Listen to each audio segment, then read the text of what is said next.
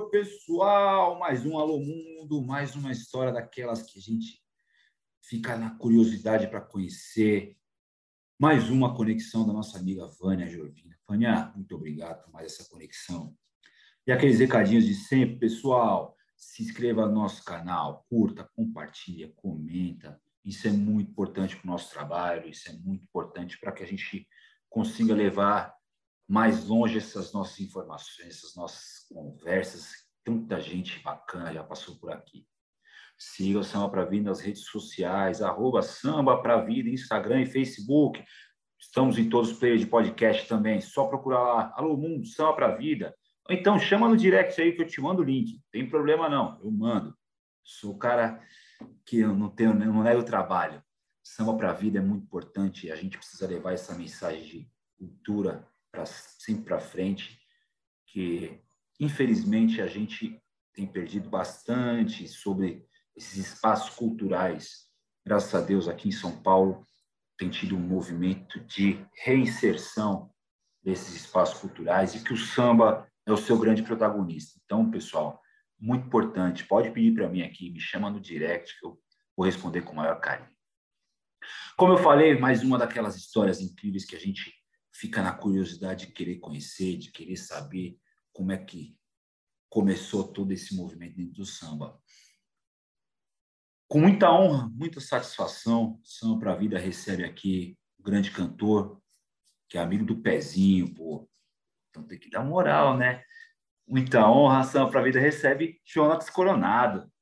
Tudo bom? Antes de mais nada, Coronado é sobrenome ou como é que é? Sobrenome. Já é bom começar assim, já para tirar essa dúvida da galera, porque tem muita gente que no comecinho da pandemia falou: pô, mas corona, você tá o quê? Tá se aproveitando? Se fosse assim a cerveja e as duchas corona, também estava se aproveitando. Mas dá uma olhadinha no meu RG, Jonas de Almeida Coronado, Brasil. amém, amém. Obrigado por ter aceito nosso convite, Jonas. E vamos lá, vamos, vamos contar essa história que eu fiquei bastante curioso. Como começa aí do São Bernardino? Seria correto dizer São Bernardino ou São Bernardense? Eu acho que é São Bernardense. Sabe que é uma coisa que eu nunca procurei saber. Mas você sabe que o ABC, ele, apesar de ele estar ligado muito, muito, está muito presente na minha vida, eu só nasci em São Bernardo. Fui para São Bernardo para nascer e voltei para Vila Alpina, que é onde eu morei de verdade durante 30 e poucos anos, ali no cantinho da leste, ali entre leste e sul, na Vila Prudente, por aqueles lados. E aí eu fui para lá para nascer, porque na época meu pai tinha. Na época era muito assim, né? Você não tinha um hospital, né? Você tinha um médico. Então, era um médico que fazia o parto da família toda e tal. E esse médico estava em São Bernardo. Então eu fui para lá, nasci e voltei. Porém, acho que foi um negócio de Deus mesmo, porque eu nunca mais saí do ABC, sempre fiquei por ali. São Caetano, Santo André, foi onde eu comecei, na verdade, a tocar. E nasci em São Bernardo, mas vivi no ABC, estudei, trabalhei, tudo por ali. O ABC faz parte da minha vida é, firmemente. e como começa essa história no samba? Cara, em mil, eu não vou, não vou falar o ano, não, né? O ano, o ano entrega a idade, né? apesar dos pelinhos brancos aqui na barba. 1990 e uns quebrados, vamos falar 90 uns quebrados, fica mais bonito, aí deixa a galera na dúvida de 10 anos, para lá e para cá. é, comecei tocando é no bairro, né, cara? Como todo mundo, acho. É, eu, tenho, eu tinha um cunhado que ouvia muito samba, isso aí era molequinho é, um ex-cunhado meu, Paulinho, Paulo Freitas, ouvia Sem Compromisso, é, é, ouvia muito Só para Contrariar, e ouvia também os fundos de quintal. Mas fundo de quintal mesmo, que é o que eu gosto até hoje, eu ouço até, não que eu não gosto dos outros, pelo amor de Deus. É, eu ouvia muito na casa de um amigo meu chamado Marcinho, Márcio Martins, meu grande amigo até hoje inclusive acompanham o meu trabalho. É legal falar deles, porque eles depois com certeza vão assistir e tá dado o salve. A gente colava no, no, quintal dele, cara, ele tocando banjo, eu batendo meu pandeiro, batucando. Nisso aí a gente acabou criando um grupo, né? chamava Grupo Recordação, mas era aquele grupo de bairro. Apesar do Marcinho ser um dos melhores lá na época, ele parou de tocar. E aí eu, quer dizer, foi todo mundo parando, né? Resumindo, foi todo mundo parando. E o Jonas aqui, o Coronado aqui, foi foi fundo, foi indo. e aí a gente está aí até hoje, cara. Depois disso eu passei pelo Grupo Conduz, fiquei 10 anos no Grupo Conduz, que fez muito muito trampo ali no ABC, tocou com o Social Muniz, tocou com o Catinguelê. Foi aí que eu comecei a me envolver com os caras do ABC, muito mais do que só trabalhar, só viver ali no ABC. Comecei a conhecer os caras da música, que é um baita celeiro, né? O Abner Vasconcelos, o pessoal do Reunião de Amigos, o Branco, Luciano, é, puto, Celo Rezende, que é uma referência. Enfim, todos esses caras aí, Exalta, né? Os caras todos.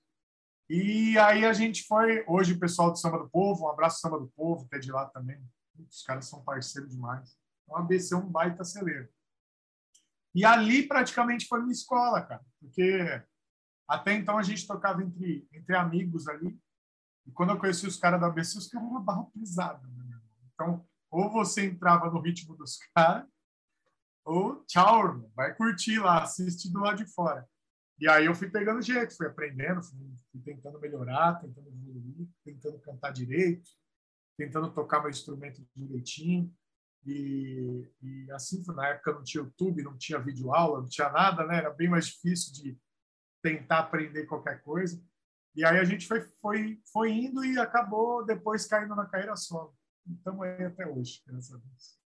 O ABC é um grande celeiro, não só de, de músicos, de sambistas, né? É um grande celeiro de artistas, né? Sobretudo Santo André.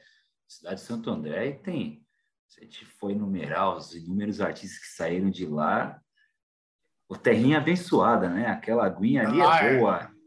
É. o cantinho ali é o cantinho ali. Deus olhou e falou: vou cuidar desse povo aqui. Vamos, vamos botar um pouquinho de alegria nesse povo.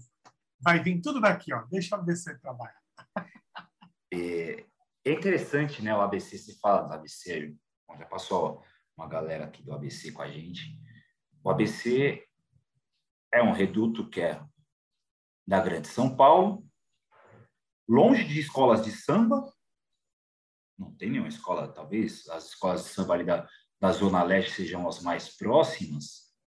Não tem, não tem escolas de samba próximas ali do, dessa região do ABC. E, e, e, é um celeiro muito forte de samba, cara. É muito forte, é muito. Você falou, você falou do Celo, você falou do Exalta. Rapaziada, o Catinguerê também começou, se não me engano, a tocar mesmo, se destacar no ABC. Sim, sim. O pessoal veio de lá para fora, né? de dentro para fora. Então... É, é, é, muito louco isso, porque você vê, né? O pessoal sempre liga, fala: ah, não, os caras vieram da escola tal, ah, era do Vai Vai, era do Bexiga, era do, mas, né, do, da Casa Verde. Mas nem sempre é assim, né? O ABC é um baita celeiro. E é o que você falou, às vezes até os caras frequentam escolas tal, mas ali mesmo nunca ninguém parou. É que eu acho que, assim, é, existe, existe uma diferença né, entre escola de samba e o pagode ali, a roda de samba, apesar de, de ser tudo samba ali, com certeza um se mistura ao outro. Mas eu acho que é, a, a, eu, eu, vejo, tá? Minha visão. O pessoal da ABC gosta de uma roda de samba. Não é tanto o lance de escola de samba, sabe? É o lance de fazer um churrasco, tomar uma cerveja, cantar uns fundos de quintal, um Zeca Pagodinho e ir embora. Eu vejo muito isso no ABC. Tanto é que tem muito bar, muito boteco e tudo com samba, né? Isso é legal pra caramba. É um reduto ali bacana ali. Quando eu morava por ali, eu não ia para Vila Madalena, não ia para longe. Eu ia para BC, cara. E do lado tinha um monte de samba bom, colava ali, ficava por ali. Aquela época que os sambas eram. o sucesso era feito no bairro, né? Você era, você era famoso no teu bairro primeiro. Depois ia ver o que ia dar. E o ABC sempre foi assim, a gente sempre foi muito fechadinho ali. Depois começou a vir as coisas, rádio, internet. Você me traz uma outra reflexão importante aí, Jonas primeiro o pessoal fazia o seu campo dentro do bairro, né, cara? E para depois sair para a rua, né? Você, como você tem enxergado hoje o comportamento do, do, do músico, do, do, do, artista de uma forma geral, porque pandemia fora, esquece vamos vamos esquecer por um momento a pandemia. Mas de um tempo para cá, a galera não tem mais é, investido trabalho na rua. Tem investido trabalho primeiro na internet, primeiro se explode na internet para depois se explodir na rua. Tem feito o caminho inverso das coisas. Como você tem enxergado isso? Cara, a internet, queira ou não, ela tem se tornado uma, uma baita ferramenta para a gente. Tanto é que a gente está aqui, ó. Né? Eu conversando contigo, eu da minha casa, você da sua, porque a internet nos possibilitou essa, essa, esse bate-papo. Então, a internet, sem dúvida, é uma ferramenta muito importante. Eu mesmo tenho feito lá no Fórmula, lá com o Pezinho, como você falou, né, que ele é meu amigo e tal. A gente faz muito material lá.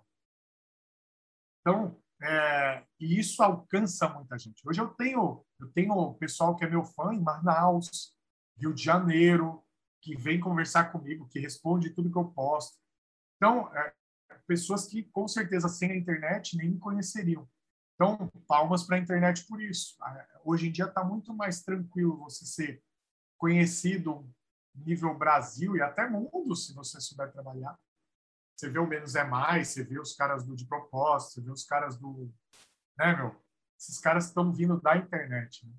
Então, mudou um pouco do, da época que era do bairro. Mas, cara, em contrapartida, eu vou falar o, o positivo e o negativo tá? que eu vejo, que eu enxergo. Respeito a opinião dos outros e tudo mais, mas eu tenho as minhas visões aqui. É, eu vejo também que, porque, mano, a gente toca há muito tempo e a gente sabe que a rua também ensina. É, principalmente o samba. O samba ele veio da rua, ele não veio, ele não veio da teoria, ele nasceu na prática, sabe? Ele nasceu na prática, na rua, é, no asfalto, é, o terreiro, tudo mais, a batucada. Então, o pessoal mais novo, digo o pessoal mais novo, que, que já nasceu com a internet, eu acho que falta um pouco daquela de ver o sol, o sol nascer, aquela garoa na, no boné, manja, aquele negócio do, do tomar uma cerveja e pedir tom e ir embora. Eu digo isso até pelo que eu vejo assim do, do pessoal do, por exemplo, a gente fez os novos talentos, teve um pessoal que foi criticado.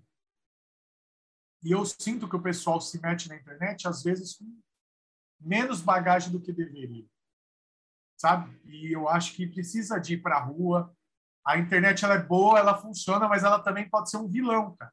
Sabe? Se você não tiver preparado, se você não tiver o mínimo, se você não tiver o mínimo de de, de vamos dizer assim, de controle mental e segurança para fazer o que você sabe fazer, ela pode virar um vilão. Ela pode te derrubar em cinco minutos e te levantar em um ano, entendeu? É muito mais rápido você cair do que levantar. Então, tem que tomar muito cuidado, porque às vezes as pessoas recebem muitas críticas, porque é uma chuva, né? É muita gente falando ao mesmo tempo. Isso pode até fazer mal para a cabeça do cara. Então, eu acho que é legal você ir para a rua, é legal você se preparar, porque, principalmente no samba, claro que a teoria, que o estudo é importante, mas principalmente o samba, ele nasceu na rua.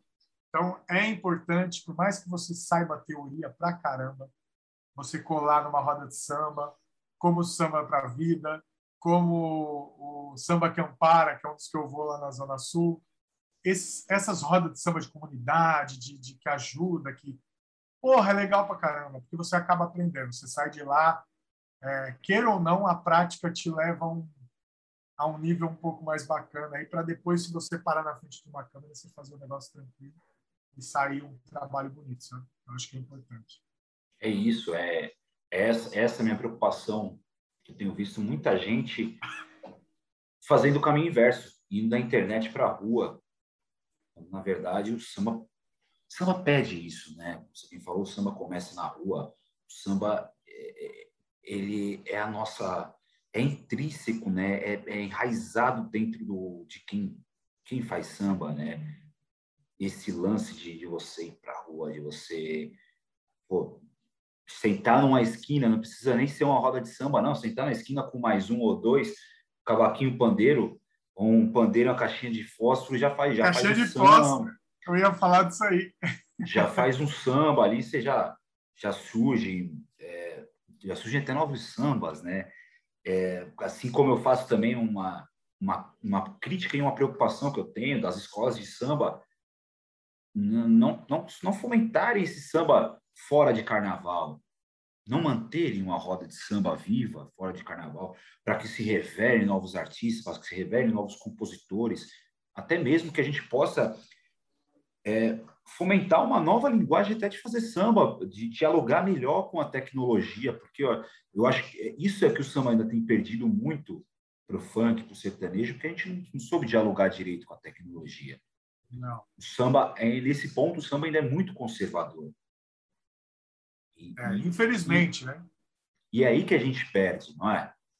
Sim, sim. Eu acho que é, é, o lance, principalmente você falou do, do funk e do sertanejo, o lance que eles, que eles fazem é, é, tão, é tão louco que você vê eles fazendo feat, eles se ligaram muito mais, é, é igual você falou, eles se ligaram muito mais rápido é, em como funciona, como roda a roda, sabe? Enquanto a gente ainda estava parado reclamando, ah, ninguém ajuda ninguém, ah, que não sei o quê, ah, que eu preciso tocar. Enquanto a gente está preocupado no cachezinho de 150 conto para jogar real, às vezes nem isso, né? 100 reais, que seja.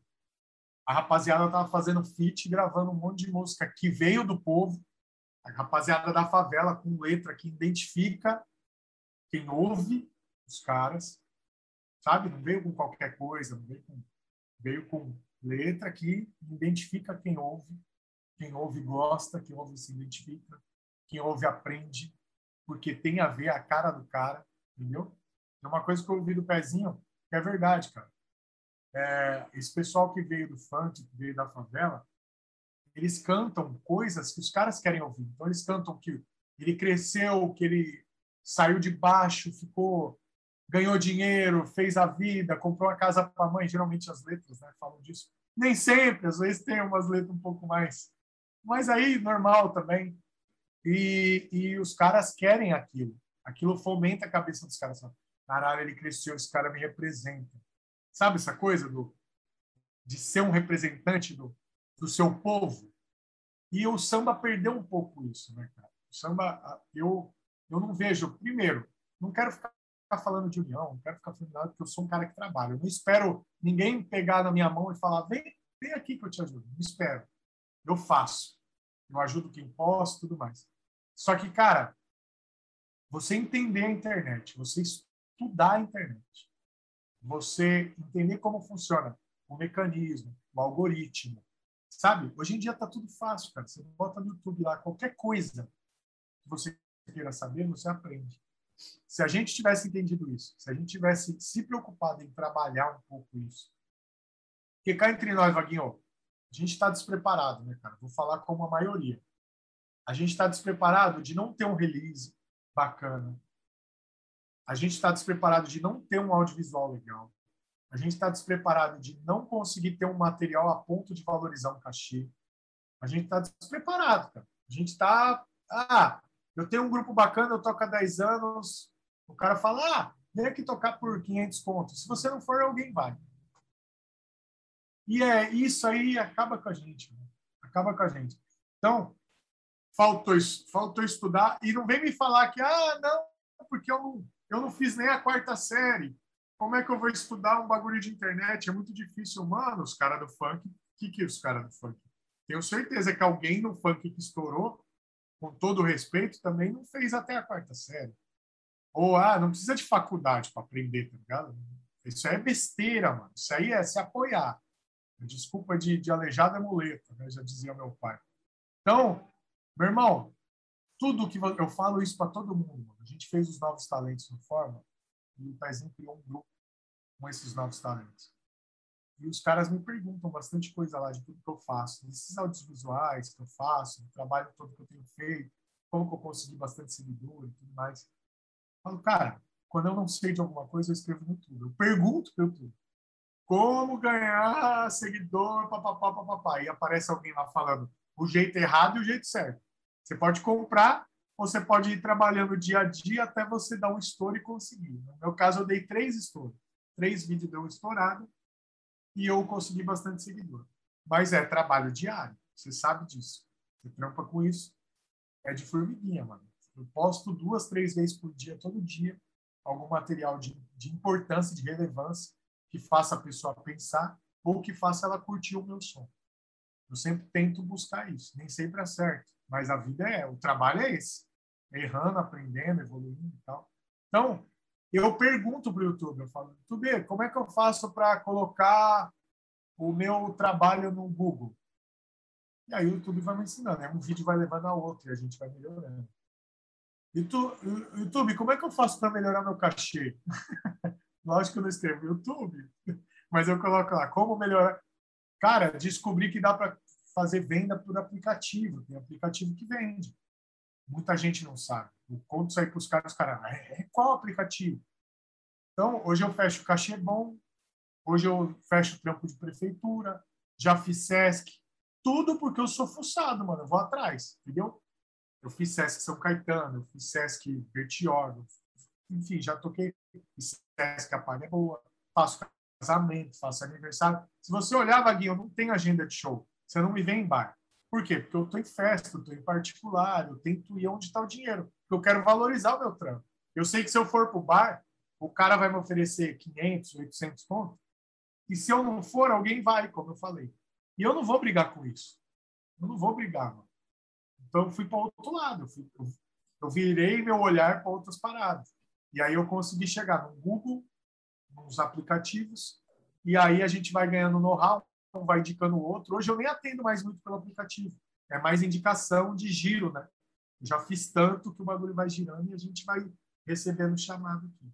Então é saber trabalhar, velho. Tentar ir onde está o dinheiro, tá ligado? O samba ainda é muito desorganizado, né? Ainda é muito amador. Não digo nem desorganizado, é muito amador ainda. É, a gente ainda não, não, não percebeu todas as possibilidades que a gente tem na mão. O samba não era para ter, não era para, como diz o nosso saudoso querido Nelson Sargento, samba agoniza, mas não morre. Mas até quando que a gente vai viver agonizando? A gente não uhum. pode viver agonizando. A gente é muito forte. A nossa, a identidade do Brasil é o samba. A gente não pode perder isso, né? Então é aí quando você fala de que o, o funk ele traz essa leitura do que o cara essa identificação, né, que nas músicas do, do Menino da Quebrada, era muito que a gente tinha nos anos 90. Era por isso que talvez fez muito sucesso popular o samba dos anos 90. Porque quando a galerinha via, a molecadinha via Negrito de Júnior, Arte Popular, Exalta Samba, Catinguelê, Os Morenos, Grupo Raça, é, Cara Metade, toda essa galera na, na TV, você fala, pô, a maioria desses caras, esses caras, os pretinhos lá, Pô, esse cara saiu da minha quebrada. Pô, eu também posso. É a representatividade. Isso a gente tem perdido muito. Não só por conta é o que da eu TV. falei no funk. É, não, só, não só por conta de que a TV caiu, a TV aberta caiu muito. Lógico, isso é um ciclo natural. Mas nunca mais a gente teve um programa para falar sobre samba. E a gente nunca fomentou um programa, nem que seja, pô, imagina um programa semanal no Netflix para falar de samba. É, então é por isso que a gente precisa, a gente precisa ocupar os espaços. É, é por isso a importância do pezinho voltar com o podcast da Fórmula do Samba. É por isso que é importante ter Leandro Brito. É por isso que é importante ter o Dinês Isidoro com o Pod Podcast, Papo de Radinho. É por isso que é importante a, a rapaziada do Papo de Samba Podcast. É por isso que é importante o Samba Cast lá do Recife. A gente precisa Sim. ocupar os espaços, a gente precisa e cada um a sua forma, tá? Não, não é, não precisa ser o mesmo com o mesmo assunto. É, por exemplo, eu trouxe aqui o Leandro Brito. E o Leandro Brito faz um programa de entrevista também. Eu trouxe a rapaziada do, do Samba Cast do Recife, que também tem os programas de, de, de entrevista deles, mas que fazem uma leitura sobre os discos, sobre aqueles acontecimentos é uma linguagem de samba diferente da que eu faço. Isso é ocupação de espaços. O samba precisa, assim como eu falei na introdução, o samba precisa ocupar A nossa cultura está sendo massacrada. Aqui em São Paulo, graças a Deus, a gente está tendo um movimento interessante que o samba é o protagonista. Quando o Leandro Learte é nomeado pelo Ale Youssef como diretor do Centro Cultural São Paulo, isso é um movimento importantíssimo para a gente e que o sambista não se deu conta ainda. Tem gente que nem sabe que isso aconteceu. Sobretudo o sambista paulista. Que a nossa cultura, enquanto sambista paulista, a gente negligencia muito os nossos grandes mestres. São raros os espaços que a gente vê falar de falar de um Geraldo Filme, de um Talismã, de, de um Ideval Anselmo, de um Toninho Melodia, que a gente perdeu outro dia. É. Grande compositor, fantástico. A gente, enquanto paulista, a gente precisa olhar um pouquinho mais para a nossa grama. A nossa grama é tão fértil quanto a grama do Rio de Janeiro, a grama da Bahia. A gente precisa. E outro movimento muito importante é a Aline Torres como a nossa secretária de cultura da cidade de São Paulo. A Aline Torres é uma preta periférica e, sobretudo, ela é sambista. Então, a gente precisa colocar o samba como protagonista, de fato. Sim. Como... Porque o samba, muita gente confunde, Coronado, que o samba não é política. Não, mas o samba é totalmente um ato político, né? Porque muitas vezes a gente se, se engana a gente fica na, naquele lado dos personagens, né, de ser os salvadores da pátria, o político A, o político B, então se resume a política a isso. Mas o samba não é, o samba é totalmente político, que não tem nada a ver com isso. O samba é retratar a história. Hoje o funk é muito mais político que o samba. É verdade. Tem mais força, mas porque a galera entendeu antes, né, como funcionava tudo. O samba é totalmente político, sempre foi o samba sempre foi totalmente um ato político. E, e, a gente só tem um representante na Assembleia Legislativa, que é Tcheresi. Por que o sambista não está lá para lutar pelo samba, para lutar pela nossa cultura? A gente precisa disso também. Precisa, porque vai enfraquecendo, né? A gente é, é outra parada da internet que eu vejo como negativa. Tem um lance de globalizar, tem um lance de você conseguir mais fácil, de repente, chegar nas pessoas e tal. Só que ele, ele, ele monopoliza um pouco uma cultura. E geralmente é da mais forte, tipo, da, da do, de um plano, de, de, um, país mais forte monetariamente, vamos dizer assim. Então a gente tem consumido muita coisa de fora e esquecido um pouco do que tem rolado, do que rolou durante muito tempo aqui. Os gringos hoje dão mais valor para o nosso som do que a gente mesmo. Você conversa, esses dias eu estava conversando com uma molecada nova aí, de 20 e poucos anos, eu falando de padeirinho da mangueira, falando de. Não vou muito longe, não. Falando de cartola mesmo, de candeia. Os caras não sabiam o que era, mano. Não sabiam de onde veio, o que, que é, o que, que é candeia. Já ouvi dizer, mas o que, que é candeia? Entendeu? Não sabia nem que era um cara. Entendeu? Aí eu contei um pouquinho da história para os caras, os caras, pô, ele era um policial, tomou um tiro na perna, foi para cadeira de roda, compôs isso, compôs aquilo, porque ele estava na cadeira. Ouro desça do seu trono. O trono era cadeira de roda, os caras. Os meninos ficam assim, caramba, isso aí é real mesmo? É real, caralho. Só que o que, que acontece? Por que, que isso acontece? É, é o lance da internet, o lance, na minha opinião, o lance da internet, da globalização, do consumo em massa de uma cultura que não é a nossa. Entende? Que não é a nossa. Nada contra, eu acho que tem espaço para todo mundo.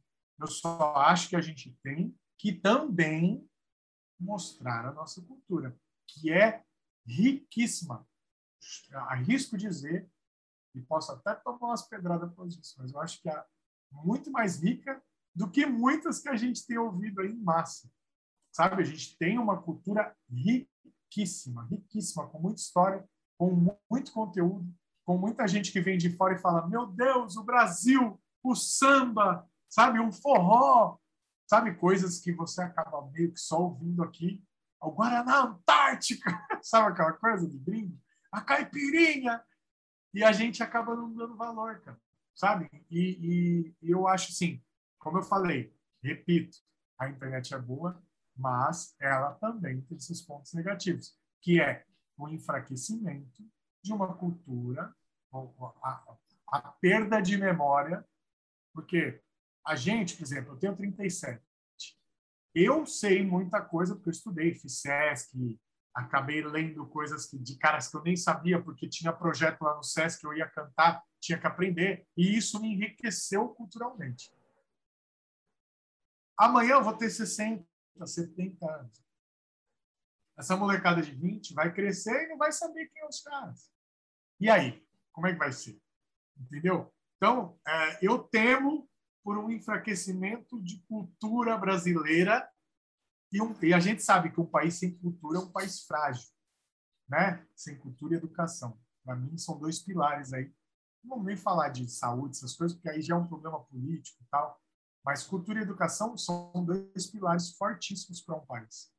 E eu acho que, eu temo, eu acho não, eu temo que a gente perca muito ou, ou quase tudo do que a gente construiu aí dos, desde 1910, 20 para cá, sabe? Porque é riquíssimo tudo que Noel Rosa, aquele pessoal fez para cá, sabe? E a gente não pode esquecer quem é o Roberto Ribeiro, que até ontem estava aí. Entendeu? Até ontem, se você for ver, João Nogueira, Roberto Ribeiro, esses caras estavam aí. Então, a gente não pode perder isso, cara. É, é muito valioso, sabe? Para se perder assim, por conta de uma globalização de informação, de comunicação, de tudo. Então, a gente tem que buscar um jeito de, de alguma forma, tentar levantar essa bandeira, tentar mostrar e trazer exatamente, não só ficar se apoiando no antigo, mas trazer os novos também, porque tem muitos cartolas aí hoje em dia pela rua escrevendo, tem muitos candeias por aí escrevendo. Eu tenho alguns compositores que eu gravei, eu estou gravando seis músicas, todas inéditas. E, e, tem os compositores não são conhecidos, cara. Rogério Cândido, o próprio Abner Vasconcelos, que é um cara que tá que veio do ABC, tem um monte de música boa e ninguém sabe quem é, assim, entre aspas, quem não é do samba, acaba não sendo conhecido. E é um baita cara. Sandro Simões de Santos, Rogerinho Chimu, seu Jorge Sargento, faleceu há pouco tempo, baita parceiro.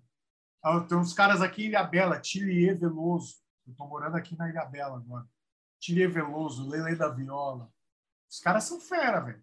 Só que estão escondidos, porque Ilha Bela tem 40 mil moradores. Santos também não tem muito, tem mais que Ilha Bela, mas. E aí, como é que faz? Entendeu? Então a gente tem que fazer esse movimento, por isso que eu apoio o pezinho, estou lá no Fórmula. Como apoio todos esses que você falou, assisto o Leandro Brito, assisto o Júnior Belo, assisto todos esses aí. Moisés da Rocha, que você falou, conversou com ele também, ouço. Pô, não é? E por quê? A gente tem que tentar fortalecer, cara. É, o, o, movimento, que, eu vou falar do pezinho porque eu tô, eu tô próximo. Então eu posso falar com mais propriedade. O movimento que o pezinho tem feito tem sido importantíssimo. Pelo menos eu, eu, Coronado, antes dele, o Coronado não era ninguém. Com todo respeito ao Coronado, toda a história que ele fez de 90 e pouco para cá, foi o pezinho por a mão, o Coronado apareceu. Ou seja, não é que faltava talento é que faltava uma chancela. Entendeu? Nós, brasileiros, a gente trabalha muito com chancela, com aquela carimbada, falando, ó, oh, mano, pezinho pôs a mão, deixa eu ouvir o cara. Entendeu? Do mesmo jeito que o Leandro Brito colocou o Menos é Mais lá e explodiu. E, assim, o encontro de batuqueiros, essas coisas. Os caras são bons pra caralho, mas estavam escondidos em Brasília. Tava escondido, né, cara? Com todo respeito aos caras, pelo amor de Deus. Às vezes em Brasília os caras eram estourados, eu não sei. Mas nível Brasil, que eu saiba, foi depois do Leandro Brito. Então, o Pezinho me colocou nos Novos Talentos, eu fui, edição 2. Porra, explodi, mano. No outro dia ele me botou numa live com ele para trocar ideia. Porra, explodiu de novo. Ele me chamou para edição 5 de convidado outra explosão. Aí ele me chamou o Pezinho Convida, que é um evento que ele faz para preparar os sambistas. Ele chama Carlos Caetano, ele chama Thaísa Comando, ele chama Joel Jota, que é um cara nada a ver com samba, mas fudido nas mídias sociais. Panda Personal também é um cara fudido. Inclusive tem uma no pezinho, eu fiz a abertura lá, tocando lá para recepcionar a galera e tal. E é muito intenso esse evento, cara. É muito intenso. O Panda Personal teve uma hora lá, pegando um pouco o gancho do que a gente estava falando aqui, ele falou assim, cara, eu tenho um cachê de 10 mil. Eu tenho um cachê de 10 mil, eu quero que vocês toquem na minha festa. Minha festa vai ser dia tal. Eu pago 10 mil, só que eu quero ver um portfólio, cinco músicas e um clipe bem feito. Agora, vem aqui e me mostra que eu te pago 10 mil. Ficou todo mundo assim. Eu quero logo vetorizado e eu quero foto bem feita, em RAW. Sabe o que é RAW? E todo mundo assim. Tá ligado? Eu tava lá de convidado, eu fiquei quieto, mas eu tinha. Quase que eu chego nele e falou, é real mesmo esses 10 contos? Porque, cara, é o seguinte, irmão. A prefeitura me liga aqui e fala, ó, oh, tem um show, tem um show, tem uma possibilidade de show no cachê de X e não é, não é baixo. Só que eu tenho que estar com tudo na mão. Inclusive certidão negativa, empresa aberta, tudo. O trampo que eu fiz com o Marcão, a live que você viu, que você comentou, é pela, foi pela prefeitura. Banco, quem bancou foi a prefeitura. Então, e foi assim, ó, tem, se não tiver, vai para outro. Então você tem que ter tudo na mão. Certidão negativa, tudo pago, foto bonita, três notas no valor do show. Se você não tiver três notas nesse valor, tchau, é outro. Vamos para o próximo. Então, tem que se profissionalizar. O, o, o funil está cada vez mais apertado. Por quê? O samba, o samba para a vida cresce, o Leandro Brito cresce, a Fórmula do Samba cresce. Isso vai tomando uma autoridade. Se você não caminhar junto, meu irmão, igual quando eu fui lá para BC lá para ainda tocar com os caras, eu não sabia nem tocar poder.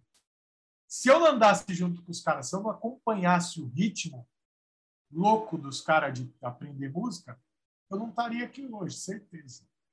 Se eu não acompanhar o ritmo que vocês estão como mídia crescendo dentro de uma plataforma que só cresce no mundo, se eu não tiver do tamanho ou próximo ao tamanho de vocês para interessar vocês que o coronado esteja junto, eu estou morto.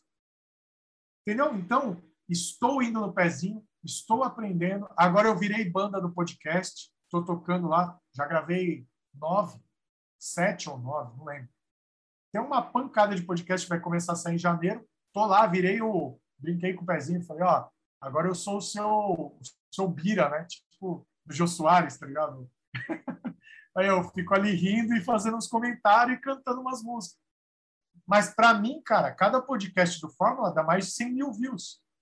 E eu tô lá cantando, acompanhando os caras. Acompanhei Fogaça, acompanhei Márcio Arte, acompanhei Sampa Crio, acompanhei BSP, acompanhei os Pretos. Tá ligado? Isso para mim é importante. Isso já mostra que eu tô ali caminhando com os caras. Eu tô andando com vocês. Eu quero estar tá junto. Só que quem não tá? Tem que se virar, mano. O funil está cada vez mais apertado, entende? Então tem que tomar, tem que se profissionalizar, mano. A internet está cada vez exigindo mais isso da gente, a gente tem que ficar esperto, tem que aprender, tem que evoluir. Senão, mano, você vai viver tocando em boteco refém de dono de casa, infelizmente. Você me trouxe algumas reflexões muito importantes que eu costumo falar aqui. É, primeira delas, sambista, aqui não, não é, pelo amor de Deus, parem com essa história de divisão de samba e pagode. Pelo amor é, de é. Deus. Também não gosto muito, não. O sambista ou pagodeiro, que é a mesma coisa, é, precisa conhecer um pouco mais da sua história. Quando você cita o exemplo dessa rapaziada que não conhecia a Cartola Candeia, é, isso é real, isso é fato. Talvez não precisa, precisa nem ir muito longe, precisa nem ir longe desses caras, não. Esse cara se foi longe ainda. Talvez se a é. gente falar da obra de Eliana de Lima, muitos não, não conhecem a obra de Eliana de Lima. Não canta uma música. Ah, muitos não conhecem a obra do João Nogueira, que estava aí até o, até o começo dos anos 2000, estava com a gente. É, não é que o cara precisa saber da história do samba desde lá, desde quando veio de África, os primeiros negros escravizados que fizeram os batuques para vir aqui disseminar que por que, que é samba, o que, que é samba, o que é samba. Não, não precisa é. saber disso. Mas acho que conhecer um pouco da sua história, da obra, quem são os grandes personagens, como é que era o contexto daquele pessoal, é importante. Um povo sem cultura é um povo sem identidade. É muito importante isso. Um outro reflexo que você traz, outra reflexão importante, é sobre educação. Educação, enquanto não for política de Estado, política pública de Estado, não vai para frente. A educação é a base. E a gente, eu, eu e para mim, opinião minha particular, Vaguinho, tem um pilar, tem um tripé que é fundamental para o aliado, aliado com a educação, que é a educação financeira, que a gente vive num mundo capitalista, a gente vive num mundo que é regido pelo dinheiro. Então a gente precisa saber trabalhar com dinheiro, você precisa saber mexer com dinheiro desde criancinha. Não é depois de velho não que você vai vai estudar no ensino médio, que você vai para uma faculdade para você aprender a mexer com dinheiro. Não, você tem que vir desde pequeno. Imagine se aquela galera dos noventistas, dos nossos anos 90, que a gente consegue, gosta de falar pagode 90, pagode dos anos 90. Imagine se aquela galera tivesse tido uma base de educação financeira. Pô, Muitos deles não estariam. Tá bem pra caramba. É Muitos deles não iam estar na miséria, como os muitos estão. Primeiro, educação financeira. O segundo, o esporte. O esporte educa, o esporte salva vidas. E o esporte tira a gente da fila do hospital. O esporte é um, é um, é um aliado fortíssimo da educação. E o terceiro é a cultura. Até para disciplina, né? Exato. Não sei se, já, não sei se você já viu a, a alguma palestra, alguma coisa que o Joel J fala. O Joel J é um ex-nadador, né? então ele é um, ele é um cara disciplinadíssimo por conta do esporte. Então ele fala, mano, eu acordo 5 horas da manhã, eu tomo um banho gelado, tomo meu café. Gelado porque ele fala que dá um choque térmico e você fica mais desperto. E banho de contraste, ele chama. E aí você fica mais ligeiro para o dia. Você não fica naquela nhaca. E, e, ele fala muito de disciplina. E ele fala, ele fala, ó, absorvi isso como um esporte. Porque o que, que acontece? O que é a educação? Nada mais é do que você ter disciplina em ler, aprender, atenção. E o esporte ele faz isso. Né? Ele traz a disciplina, a atenção, o despertar, o negócio de você estar tá ali. Porra, quando você faz uma corrida, solta endorfina, fica, sabe, fica ligadão, fica bom pro dia, e é isso. Você não fica cansadão. Agora, se fica só sentado, você vai ficando assim, cara. Você vai ficando e isso te tira a atenção, te tira o tesão, te tira a vontade de viver, te tira tudo. Então, você tocou num ponto importante, porque aqui a gente é um bate-papo de música, né? Mas, se a gente não se exercitar, uma outra coisa que o Jota fala, sem saúde, você não cuida da tua família. Sem saúde, você não trabalha. Sem saúde, você não toca. Sem saúde, você não canta.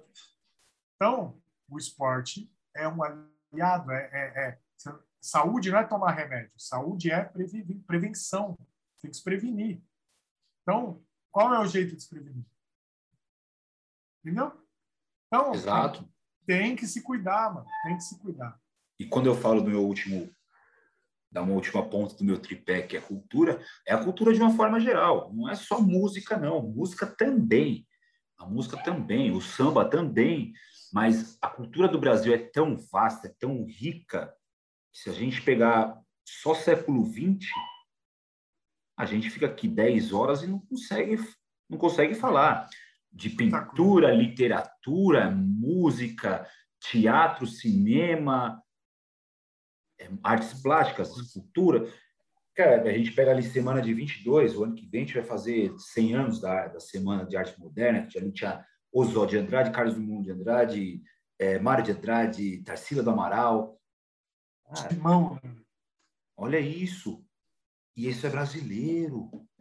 Isso é nacional. A gente precisa se ensinar. A gente precisa colocar, a gente precisa inserir mais a cultura preta dentro das escolas. A cultura preta sempre foi negligenciada, por isso que talvez a gente não tenha tantos registros do nosso início de sambista. Porque é uma cultura preta, de pobre. Então, talvez por isso que a gente não tenha isso, porque foi uma opção Com certeza isso se perdeu por aí. Exato, a elite. Se é que houve algum registro. Exato, a elite. É, Tadeu Caçula falou para mim aqui que muita coisa ainda está na cabeça dos mais velhos. E como que a gente resgata isso? Aí é um trabalho importante isso de que o, o pezinho quando leva um, um Vander Carvalho lá, quem é Vander Carvalho? Pô, é só o cara que escreveu merece respeito, que a gente teve a honra de trazer aqui o Vander Carvalho. Porra, é conhecer essa história. A gente precisa conhecer essas histórias, senão ia ficar perdido ali no disco do Fundo de Quintal só o nome Vander Carvalho. É. E uma pessoa do melhor ímpar, calibre. Ímpar. Ímpar. Eu é. sou suspeito.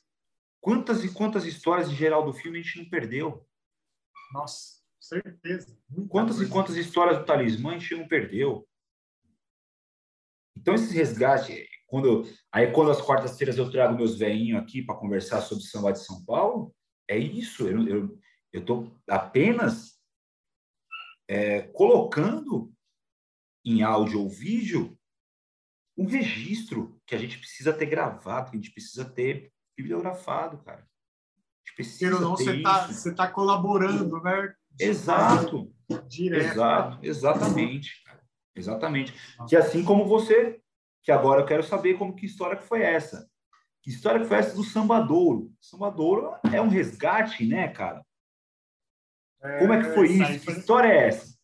Então, dentro de tudo isso que a gente falou, tudo isso que a gente está batendo papo aqui, eu já, tinha, já vinha refletindo lá de trás. Desde 2009, eu comecei a ter esse despertar aí de que, caralho, a internet está vindo com tudo e a cultura vai se perder. Já estava, na verdade, mas a internet foi empurrando isso cada vez mais no buraco, vamos dizer assim, né? no erro. Uh, aí eu comecei a, a, a tentar conciliar o ganhar dinheiro com a música, fazer com amor e, na verdade, eu vou falar na ordem certa. Vou falar na ordem certa. Fazer com amor, fortalecer a cultura e aí sim ganhar dinheiro com a música. Porque eu acho que o caminho é esse, sabe? Faz com gosto, tenha um propósito e a consequência é a grana. Ponto, na minha visão. Então, o que, que eu fiz?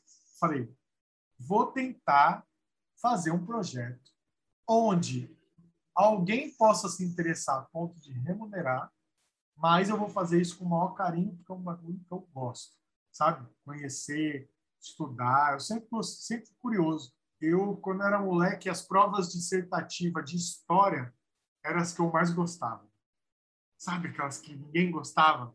Tinha que escrever folhas e folhas da Guerra de Canudos. Porra, eu amava. Porque a professora, eu, eu sou um cara que gosta de ouvir história.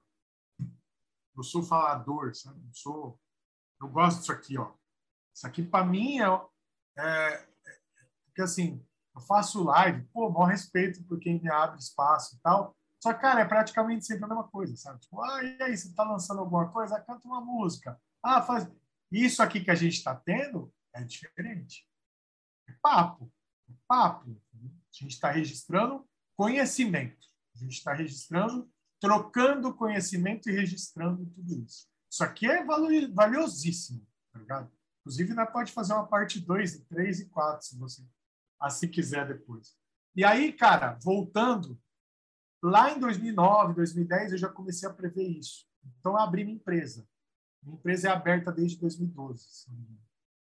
De 2010, demorei uns dois anos escrevendo projetos, entendendo como funcionava o mecanismo SESC, o mecanismo Fábrica de Cultura, os mecanismos de cultura, cada um do seu jeito, cada um com a sua administração, e eu tentando entender tudo aquilo e consumindo tudo aquilo e organizando na minha mente, até que eu resolvi abrir empresa. Falei, dá. Porque assim, eu não ia gastar dinheiro à toa também quando não tinha sobrando. Eu falei, pô, não vou abrir uma empresa se eu ver que não vale a pena. E eu vi que dava. Eu abri a empresa. Logo de cara, no primeiro ano, eu já consegui contato em SESC com os projetos que eu tinha. E o Sambadouro foi o nome que eu dei ao projeto, que é uma, é, tem uma ambiguidade, tem um duplo sentido. tem um, um, lance que é o sambadouro, que é um lugar para sambar, né? um, um sambadouro, e o samba de ouro, né? que é a época do samba em sua mais plena qualidade de, de, de, de gosto, de, porra, você, eu costumo falar isso, o Roberto Ribeiro cantava sem melodyne. Hoje em dia você, ah, não, vou gravar, não põe melodyne não, os caras, você é louco? Eu já ouvi falar isso aí. Então, eu, na época não tinha, e o cara cantava lindamente. E se o cara não cantasse lindamente também, ia sem melodyne tudo bem. Criava uma característica ali de um cara cantor que não era cantor bom, mas tinha a voz dele tinha o seu carisma, como o Anderson Leonardo recente aí, que não é um baita cantor, mas porra, tem um puta carisma, a voz é característica, o cara é bom Zeca. caramba. Próprio é, Zeca. próprio Zeca, exato. Minha mulher mesmo, ela fala, ah, o Zeca não canta nada. Eu falo, ah, ah, ah, Sabe falar em... Você, conhece divisão? Conhece roda de samba? Esse homem domina essas duas coisas. Não é? Porque cantar não é só cantar. Tem um monte de coisa que, que faz, faz, faz diferença. E depois que a gente bateu esse papo, hoje ela olha o Zeca Pagodinho com outros olhos e gosta, sabe? E, e entendeu esse conceito, porque ela não é uma, ela não é uma pessoa de samba, ela gosta de axé, chiclete com banana e tal. Hoje ela já está mais situada nesse mundo e hoje ela entende um pouco mais, tá? ela vai lá no pezinho, ela já conhece o pessoal. Hoje ela é muito mais samba, então hoje ela entende, ela vê o Zeca Pagodinho, ela admira. Mas na época ela falava, pô, mas ele não canta? Não, não é assim, é igual o Anderson Leonardo. Ele canta, só que ele tem a característica dele, personalidade. Então, é, é, a gente, a, eu criei o Sambadouro com essa finalidade, de, de, disso aqui que a gente está falando, fortalecer cultura, então, como era o show? Por exemplo, eu fiz um show do Noel Rosa. Foi um dos primeiros que eu fiz lá. Noel Rosa de 1920. Eu queria pegar uma linha, uma linha do tempo aí, sabe? Então, fui buscar no mais fundo que eu pude. Até tem um pouquinho mais para lá, mas eu fui ali, tal. E aí eu eu cantava, eu contava e cantava Noel Rosa. Então, o que, que eu fazia? A primeira música que o Rosa escreveu foi Com Que Roupa, que todo mundo conhece. Então, então bati um papo com o pessoal. Com Que Roupa foi inspirado no hino nacional. Né? Agora vou mudar minha conduta, eu vou para a luta. E todo mundo, oh! É, então, pois é, tem essa curiosidade. Então eu ficava contando histórias e curiosidades que eu consegui encontrar em leituras, na internet e tudo mais, e inseria isso, isso dentro de um contexto. E cantava as músicas desses caras. Então, eu fazia só da Rosa. Teve um projeto que eu fiz que era também dentro de Salvador, porque Salvador é como se fosse um grupo de, sabe, essas empresas que tem um, tem um nome e todos umas, e os produtos. Então, o Sambadouro. Uma holding. Isso, uma holding. E aí tinha, dentro da, do Sambadouro, tinha um projeto chamado Entre, entre a Dona Irã e Noel Existe o Céu. Que aí eu fazia uma analogia entre o samba paulista e carioca e refletia isso em Noel e a Dona Irã, que são dois representantes do samba paulista do carioca da época, de uma época. Então, e aí eu ficava eu, eu ficava brincando em histórias entre um e outro. E isso aí pegou a galera, foi legal, foi um dos projetos que eu mais vendi. Então, o sambador ele caiu nesse, nesse processo de, de, de fortalecimento de cultura, de bate-papo de samba. Tinha, tinha, tinha shows que eu fazia e o próprio público interagia comigo. Ah, mas tem uma história do Noel Rosa que é assim, assim, assim. Pô, que legal, eu não sabia. Olha que legal. Então, era, um, era o que a gente está fazendo aqui. Uma troca de ideia, um bate-papo é, informal, vamos dizer assim, porém muito rico né, de, de informação, onde eu tenho certeza que quem está assistindo esse programa aqui do começo ao fim vai acabar curtindo, vai acabar quem gosta né, de ouvir história, de conhecer um pouco mais, vai acabar curtindo, porque é, É bacana, eu gosto, eu gosto. E aí o pessoal que ia no, no Sesc, cara, ficava encantado. A gente acabava o show, porra, queria tirar foto, queria bater mais papo sobre alguma história. Pô, mas aquilo lá que você contou, aquilo lá é de verdade mesmo. Pô, a briga do Noel, sabe aquela briga musical? É, eu contava, né? Tudo isso aí. Então, é, é muito enriquecedor, cara. Muito enriquecedor. E a gente não pode perder. E o Sambadouro foi em cima disso, foi em cima de tudo isso que a gente conversou aqui, de não perder, de tentar fortalecer essa nossa cultura, a nossa raiz, a nossa história, a nossa semente, vamos dizer assim. Tem planos para retomar? Tenho, porra, eu, eu amo esse projeto, amo esse projeto. Eu parei por conta, sem mentir, assim, por conta da carreira solo, que acabou tomando uma proporção um pouco maior. E aí eu precisei parar um pouco com o projeto cultural. E logo depois veio a pandemia. Então, travou, né? Travou tudo. E aí veio o pezinho, né? Com todos os projetos dele. Ou seja, aí travou mesmo. Mas voltar com esses projetos é um sonho. Assim, é uma vontade muito louca de sentar no Sesc de novo, olhar para aquela galera e contar as minhas coisas, sabe? Os causos. Tipo o Senhor Brasil lá, o programa do, do... Ah, Rolando Boldrini. Rolando Boldrini, ele conta causos e canta músicas. É parecido com aquilo, sabe? Só que do samba. É bacana pra caramba. Sabe? Vamos ver se depois da pandemia, voltando tudo, a gente consegue né, fazer qualquer coisa entre um buraquinho na agenda e outro. Amém, amém, amém. É, esses causos, né? O samba tem muito esses causos. De pegar é, essa galera mais velha que ainda está viva, seu Carlão Perucci, seu Monarco, seu, seu Marco Antônio da, do Nenê de Vila Matilde. Tem muita história ainda para contar. Cara, eu, eu, não vou, eu vou fazer igual você fez comigo agora há pouco. Eu não vou nem tão longe. Você já trocou uma ideia com o Marcão, que fez a live comigo? Há muitos anos, Terra Brasil. Meu irmão, aquele cara tem história para contar, velho? Demais. Você, você conversa com ele, aquilo ali tem história, mano. Foi por isso que eu chamei ele para fazer a live comigo. Porque toda vez que eu sinto o Marcão, velho, é igual nós aqui, ó. Tenho certeza que se você sentasse junto ia dar papo pra caramba, velho.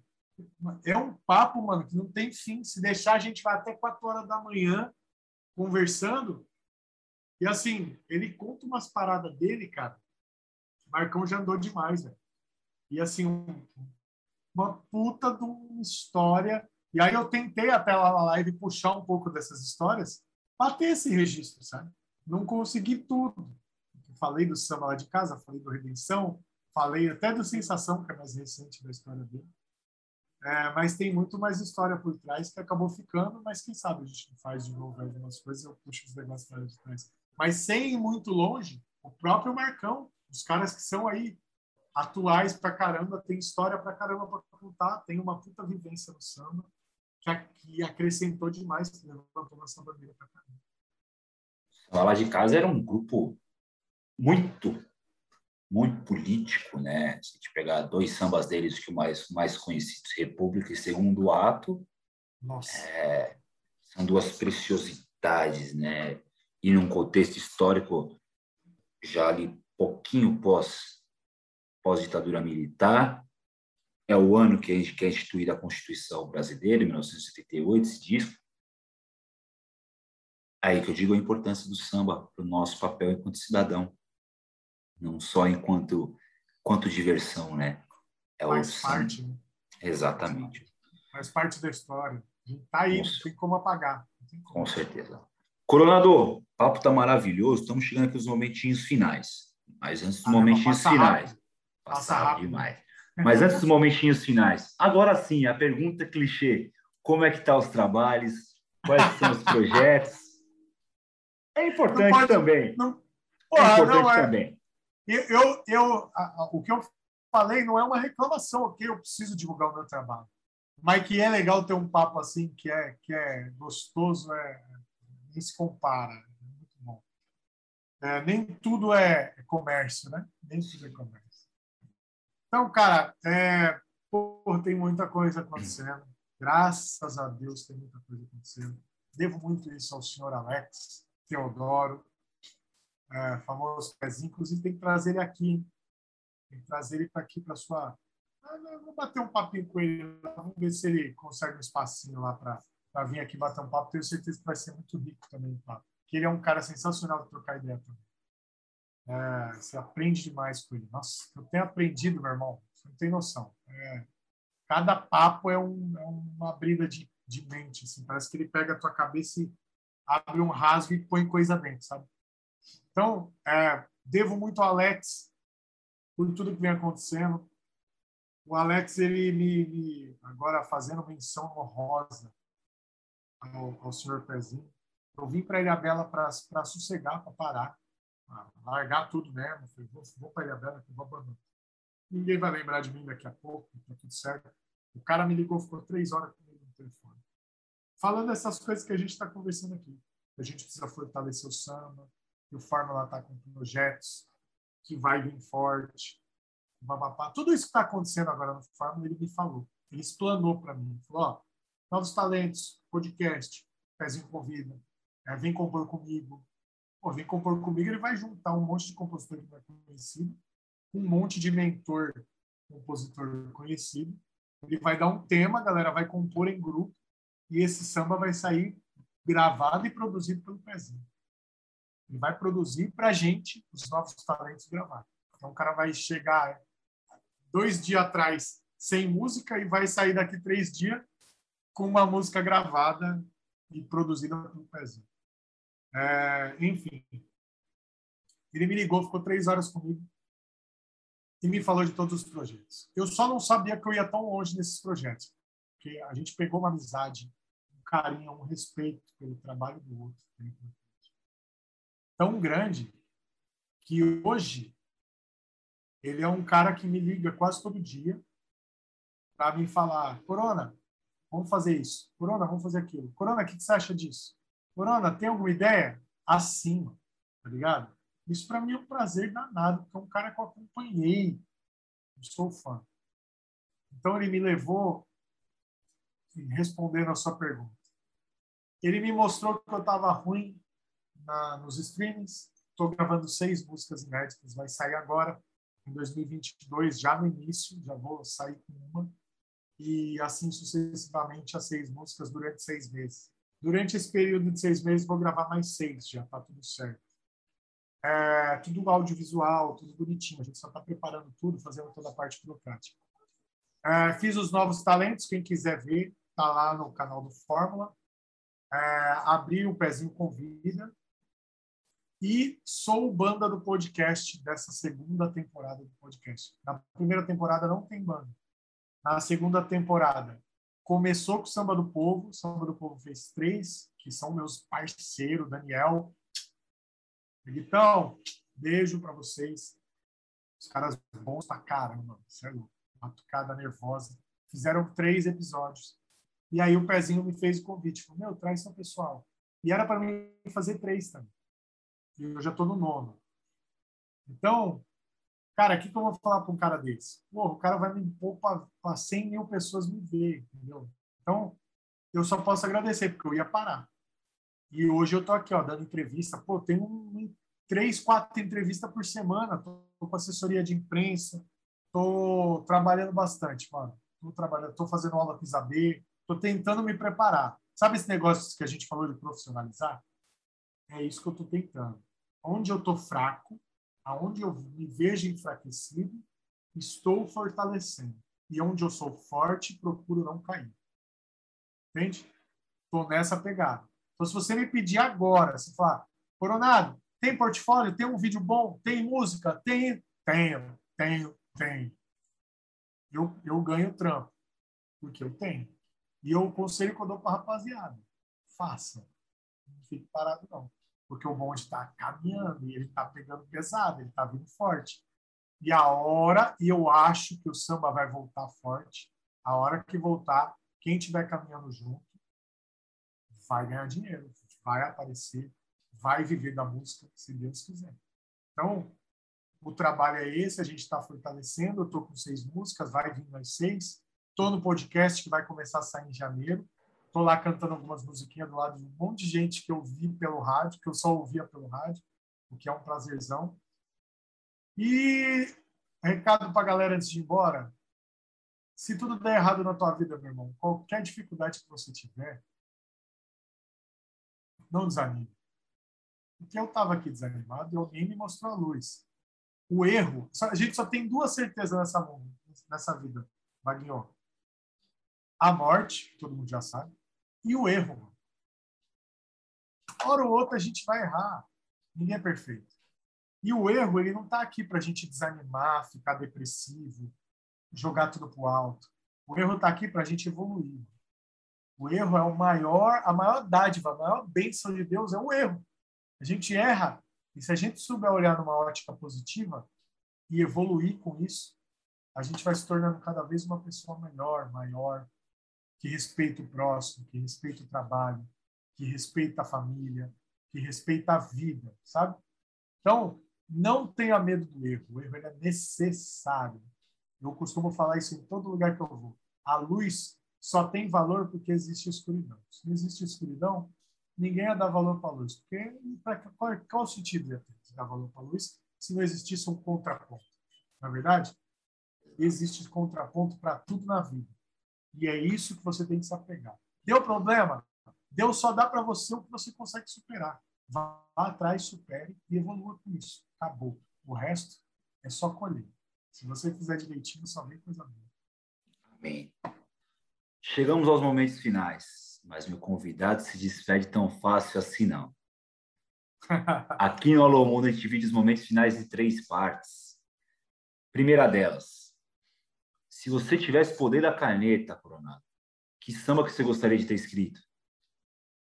Puta, pode ser dois? Pode, pode, lógico. Eu pedi dois sacanagem, espelho e além do espelho. Puta, eu gosto de Espelhamento. A dupla imortal. PC Pinheiro e João Nogueira. Cara, é. Cara, eu canto essa música dependendo da, da, do meu estado de espírito no dia, eu, eu embargo a voz. Eu fico. Eu não aguento, cara. E eu tenho meu pai, meu pai não faleceu, não. Mas é que eu amo tanto velho que. E hoje eu sou pai, então tá. É muito louco. Muito louco. Amém pesada demais essa música. Amém. Segundo momento. Jonas Coronado, qual o recado que você daria para o mundo? Caraca, acho que eu adiantei essa parte aí falando do erro lá, hein? Meu irmão, agradeça a vida, agradeça ao mundo por estar aqui. Essa passagem ela é, ela é muito rápida. É, teve um, teve um, um, rapaz que me procurou esses dias e falou que estava estudando a árvore genealógica da minha família. Você vai entender o contexto, por que, que eu estou contando isso. E ele me falou de parentes que já faz mais de 100 anos que faleceram. E eu não lembrava deles.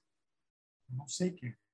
Ou seja, daqui 100 anos ninguém vai lembrar de você. A não ser que você busque fazer algo fora da caixinha, que faça você ser lembrado assim para o resto da tua vida. Ou seja, bem material, carro, casa, o que você tem de material não serve de nada, fica tudo. E daqui 100 anos ninguém vai lembrar de você. O que fica é o que você faz, é o que você é, é o seu eu, sabe? Então ame, respeite, trabalhe, lute, seja uma pessoa boa. Quem planta amor só vai colher amor. Já dizia Nego Branco na música dele. Não sei quem compôs. De repente foi até o Nego, não lembro agora. Mas essa música é dele. Amém. Amém. Por fim, os meus agradecimentos. Primeiramente, mais uma vez, um beijo para a Vaninha, grande parceira, que fez essa conexão para que a gente pudesse trocar essa ideia. E, Coronado, é, quando te falarem de sucesso, Responda: eu sou um cara de extremo sucesso. Posso não ser famoso, mas sou muito bem sucedido. Por que, que eu te digo isso? Porque toda vez você repetiu umas duas vezes que se alguém te pedisse portfólio, uma foto bem tirada, um vídeo bem gravado, bem editado, ter a sua empresa aberta, toda regularizada.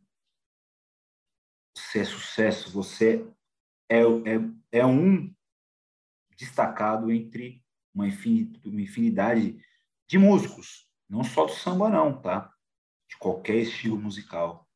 Isso é prova de sucesso, isso é prova de profissionalismo. Isso é prova, além de tudo, de preparação. Você é um cara extremamente bem preparado. Você é bem preparado no seu material, no seu back-end. Você é bem preparado intelectualmente, porque você sabe a história que você está inserido. E você precisa alimentar toda essa sua história dentro do, do, do seu intelecto para que você continue contando as suas histórias de forma verdadeira, de forma digna. E o seu olhar é verdadeiro. A sua fala é verdadeira. Então, quando alguém te perguntar de sucesso, você fala: Eu sou extremamente bem-sucedido. Sucesso nada tem a ver com fama. Não é à toa que o pé apostou em você. Não é à toa que você foi para você fazer três e hoje você já está com nove podcasts. Não é à toa que o pet liga tudo quase que diariamente. É porque você é um cara extremamente bem sucedido. Então, para mim, foi um privilégio ter batido esse papo contigo hoje, ter tido essa, essa troca de experiências, ter tido essa aula contigo. É, é enriquecedor. Eu gravei recentemente com meu amigo Diniz Isidoro, e ele falou, perguntou para mim qual era o intuito de ter de fazer o Samba para Vir, de fazer o Alô Mundo. Eu falei, meu maior intuito é que a gente tenha materiais de pesquisa para que uma criança lá na cidade de, de Cruzeiro do Acre, uma das últimas cidades do país, quando fosse trabalho da escola, fosse falar sobre samba, tivesse o material do Samba para a Vida para ser um material de pesquisa para essa criança. E com certeza, esse papo enriquece qualquer pesquisa. Então, muito obrigado por ter aceito nosso convite. Muito obrigado por esse papo. Que Deus te abençoe, que Deus abençoe sua família e sua saúde. A nós, irmão. Tudo em dobro para você, tudo em dobro. É, eu tenho certeza que é, a gente não, tem capacidade de julgar ninguém, de falar, é, de falar qualquer coisa. É muito bom ouvir suas palavras mas eu tenho certeza que existe um jogador só, que é Deus, é a força maior, Oxalá, Deus, o Deus que você quiser acreditar dentro da sua crença, dentro da sua vida, do que você passou. E eu posso te dizer, se existe um jogador e eu senti verdade nas suas palavras, eu peço para esse jogador que te dê tudo em dobro, para você e para sua família, porque você desejou isso para mim. E eu desejo tudo em dobro para a sua. E eu tenho certeza que ele está nos ouvindo. E ele vai te abençoar. E parabéns pelo seu trabalho. Que ele continue abençoando. Papai do céu, continue te dando saúde para continuar erguendo a nossa bandeira. Eu tenho certeza que eu vou te ver muito longe nesse negócio aqui. Eu tenho certeza que a gente ainda vai se ver e você vai lembrar dessas minhas palavras. Porque a palavra e a mente, o que a gente exala, tem poder. O trabalho tem poder. Você exala trabalho. E isso dignifica, mano. E o que, o que é dignificar? Chegar longe, é caminhar. Então, continue dignificando, continue fazendo com esse amor que você tem, que com certeza a gente vai se ver e vai lembrar desse papo aqui e eu vou te ver longe. Se Deus quiser, porque você merece. E quem merece tem que alcançar. Tamo junto, tá bom? Amém, amém. Pessoal, papo incrível troca de experiência maravilhosa, muito enriquecedor para todos nós. Muito obrigado para quem chegou até aqui. Até a próxima. Alô, mundo! Olha eu aqui. Alô, mundo!